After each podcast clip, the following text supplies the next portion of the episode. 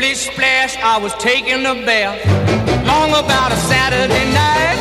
Yeah. 점심 먹고 유쾌한 시사 디저트 한 입. 최영일의 시사 본부. Well, I stepped out the tub and put my feet on the floor. I wrapped the towel around me. 네. 시사본부 매일 이 시간 청취자분들께 드리는 깜짝 간식 선물. 오늘 간식은요. 새우 컵라면입니다. 이 국물 맛 정말 좋아한다고 제가 말씀드린 적이 있는데 이 코너 들으시면서 문자로 의견 보내주시는 청취자분들께 새우 컵라면을 쏩니다. 짧은 문자 50원, 긴 문자 100원 드는 샵 9730으로 많이 많이 보내주십시오. 자, 오늘은 전 세계 지구촌에서 벌어지는 생생한 국제 뉴스를 듣는 시간인데요. 올해의 마지막 국제본부 문희정 국제시사평론가와 함께하겠습니다. 어서 오세요. 네, 안녕하세요. 야, 한 해가 훅 갔어요. 그러니까요. 자, 일본. 일본 소식이 먼저 나와 있는데 베이징 동계 올림픽에 강요를 파견하지 않는 그러니까 외교적 보이콧을 하겠다. 공식 선언을 했군요. 네, 그렇습니다. 사실 일본 같은 경우에는 네. 올해 자신들이 올림픽을 치렀잖아요. 정말 코로나 와중에 억지로 억지로 네. 도쿄 하계 올림픽을 치렀죠. 그래서 베이징 동계 올림픽 내년 2월에 예정이 돼 있는데 음. 이 부분과 관련해서 외교적 보이콧을 선언하는 부분과 어, 관련해서 중국이 굉장히 민감하게 네네. 일본 정부 측을 압박을 했거든요. 네. 그런데 일본 정부가 아, 이 외교적 보이콧에 동참을 하겠다라고 어. 지난 24일에 발표를 했습니다. 네. 어, 그러면서, 어, 이 미- 자민당 같은 경우에는 음. 사실 내부에서도 약간의 의견이 있기는 했습니다만, 네. 이견이 있긴 했습니다만, 강경파는 계속해서 중국의 신장 위구르 자치구라든지 홍콩 등의 인권 문제를 들어가지고 네. 계속해서 외교적 보이콧을 선언해야 된다라고 요구를 해왔고요. 음. 결국은 기시다 후미오 총리 같은 경우에는 네. 당선될 때부터 본인의 의견이 없는 사람이잖아요. 아, 그렇다고 얘기를 많이 했죠. 그래서 그참 누구의 의견이에요, 도대체? 그렇습니다. 그래서 자민당 강경파의 의견대로 이 사람은 결국은 국정을 운영해 나갈 것이다라고 얘기를 아, 했는데 그래요. 저는 그냥 그 예상대로 된 것 같아요. 예상대로 됐다. 네. 기시다 총리의 개인 의견인지 모르겠고 자민당 강경파 의견대로 됐다. 그렇습니다. 야, 이게 중국이 중국은 이제 도쿄올림픽에 왔잖아요. 그러니까 그러니까 중국 배신감을 입장에서는 네. 상당히 느끼는 건데 어떻게 이럴 수가 있느냐? 우리 갔는데 당신들은 안 오고 그렇죠. 그 이제 코로나를 뚫고 갔었는데 자 그럼 지금까지 베이징 동계올림픽에 보이콧 결정을 한 국가들 네. 하나하나 늘어난 것 같은데 얼마나 됩니까? 일단 어, 지난 6일에 미국의 바이든 정부가 제일 먼저 외교적 보이콧을 선언을 했잖아요. 미국이 먼저 했고 그리고 그 이후에 영국과 캐나다, 음. 호주, 뉴질랜드 이런 이제 동맹국들이 보이콧에 합류를 했고요. 다 미국의 동맹국들이네요. 그렇습니다. 그리고 지금 유럽에서 유독 리투아니아가 지금 네. 친대만 성향을 보이고 있거든요. 아, 구 동구권인데 그렇습니다. 동구권이고 구 소련 연방이었는데 네, 그래서 지금 유럽 연합 국가들 중에서도 리투아니아가 특별히 보이콧을 선언하면서 확산 음. 기류가 일고 있습니다. 그런데 유럽 내에서는 사실 약간 유보적인 입장을 밝혔었습니다. 네. 유럽 연합 측에서는 이 스포츠와 정치는 분리돼야 된다라는 기류가 강했고요. 음. 특히나 이제 프랑스의 에마뉴엘 마크롱 대통령 같은 네. 경우에는 도쿄올림픽 개막식에도 참석을 했잖아요. 네. 그리고 2026년 동계올림픽 개최국인 이탈리아도 사절단을 보내기로 아, 하는 등 네. 이 미국의 핵심 동맹국들이 이탈을 한 상황이라고 네, 할 수가 프랑스와 있습니다. 이탈리아. 네. 자, 우리나라도 뭐 외교적 보이콧 검토하지 않고 있다 얘기를 했거든요. 우리는 또 직전 동계올림픽 개최국이잖아요. 맞습니다. 예. 그래서 미국 측에서 뭐 특별히 압박, 압박을 넣는다기보다는 그냥 어, 스스로 결정을 각자. 해라. 네. 예, 얘기를 하고 있는 상황이고요. 네, 자, 네. 그러다 보니까 조금 뜨뜻미지근합니다. 그래서 미국 주류 언론 내에서 아, 이거 제한적 성공에 그치고 있다. 아, 이런 네네. 평가를 내놓고 있고요.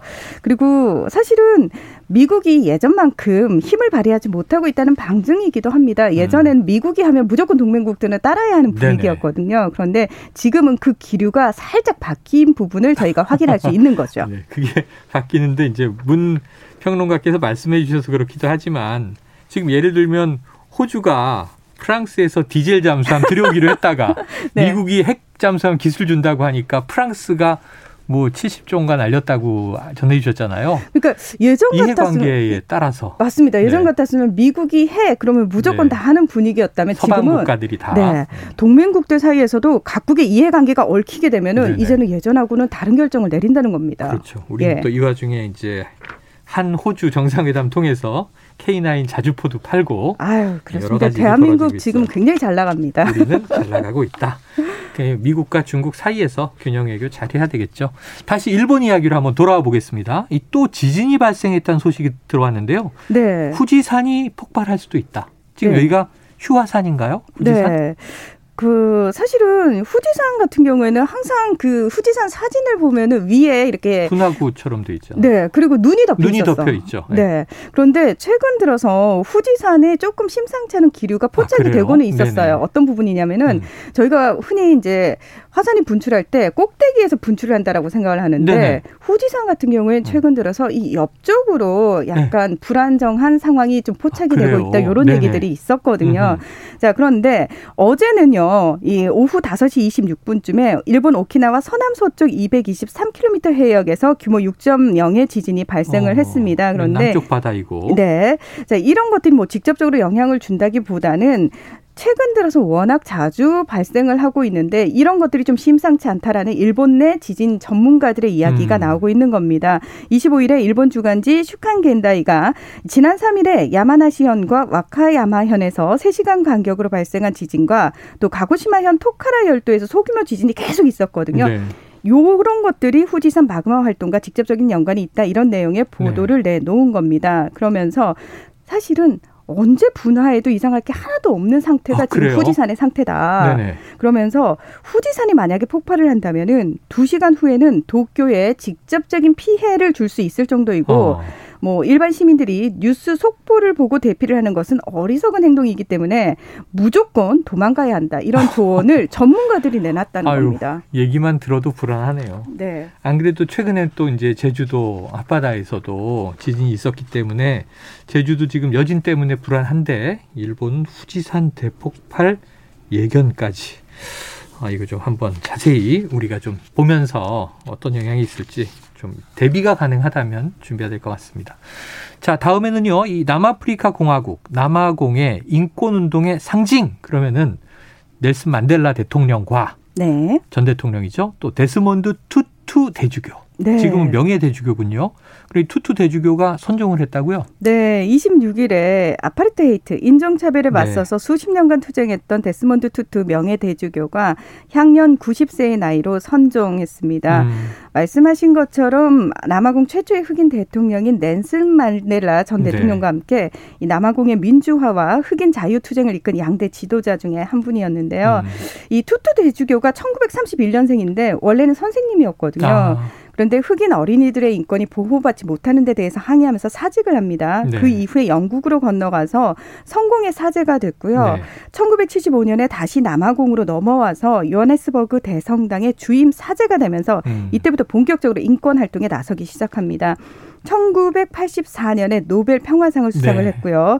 2009년에는 버락 오바마 당시 미국 대통령으로부터 대통령 자유 훈장을 받았습니다. 음. 그리고 2013년에는 종교계 노벨상인 템플턴상을 받기도 네. 했는데요.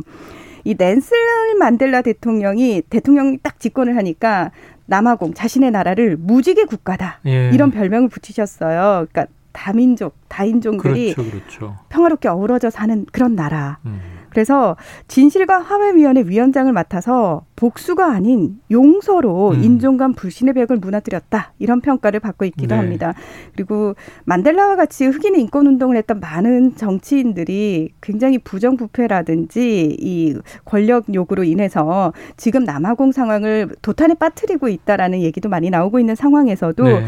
이 투투 대주교 같은 경우에는 현실 정치와 거리를 둔 채 그들을 또 비판하고 음. 부정부패 또 소수제 혐오 등 계속해서 남아공 사회의 부조리와 투쟁하는 삶을 살아왔습니다. 네. 결코 기득권과 타협하지 않는 삶. 그래서 이제 존경을 받았던 건데 남아공뿐 아니고 지금 뭐 전 세계적으로 애도의 목소리가 이어지고 있겠군요. 그렇습니다. 이 낸슬 말델라 재단은 성명을 내고 투투 대주교는 특별한 사람이고 사상가이자 목자이고 지도자라면서 남아공과 전 세계의 많은 사람에게 그의 삶은 축복이었다 이렇게 음. 추모를 했습니다.